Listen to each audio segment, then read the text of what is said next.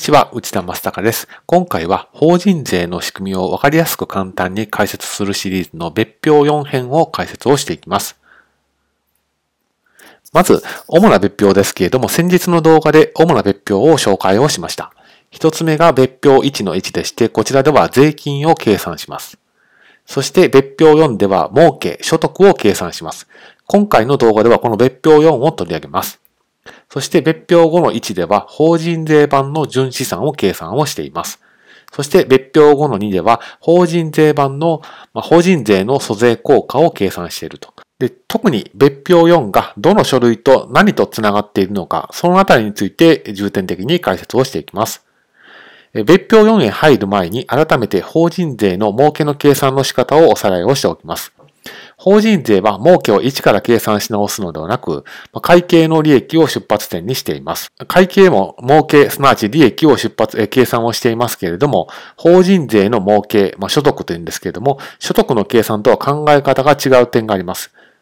で、そういった考え方の違いを調整をして最終的に所得を計算すると。これが全体像になっています。そしてこの考え方の違いのうち、今は認めないといったタイミングの違いによる生じる調整項目を留保。一方で、そもそも認めませんよというスタンスの違いによる生じる項目を社外流出と呼んでいます。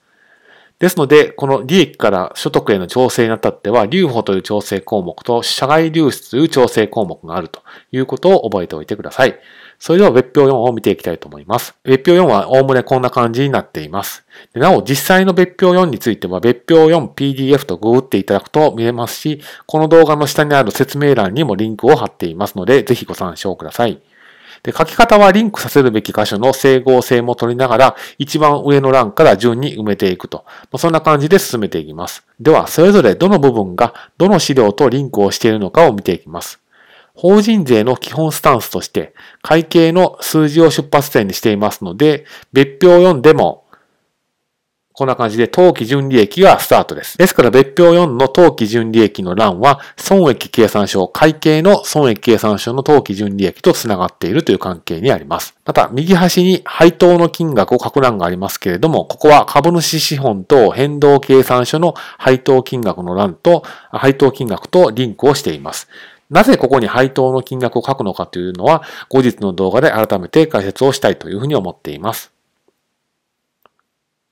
次に、左から2列目のところに総額という列がありますけれども、このすぐ隣に留保という欄があります。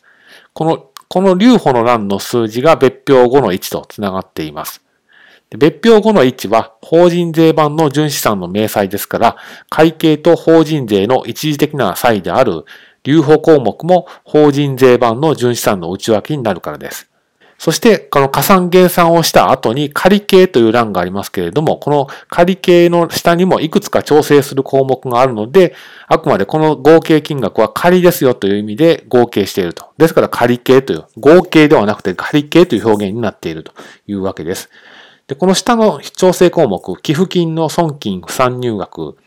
法人税額から控除される所得税額、税額控除の対象となる外国法人税額、繰越欠損金の登記控除額については、後日の動画で改めて解説を差し上げます。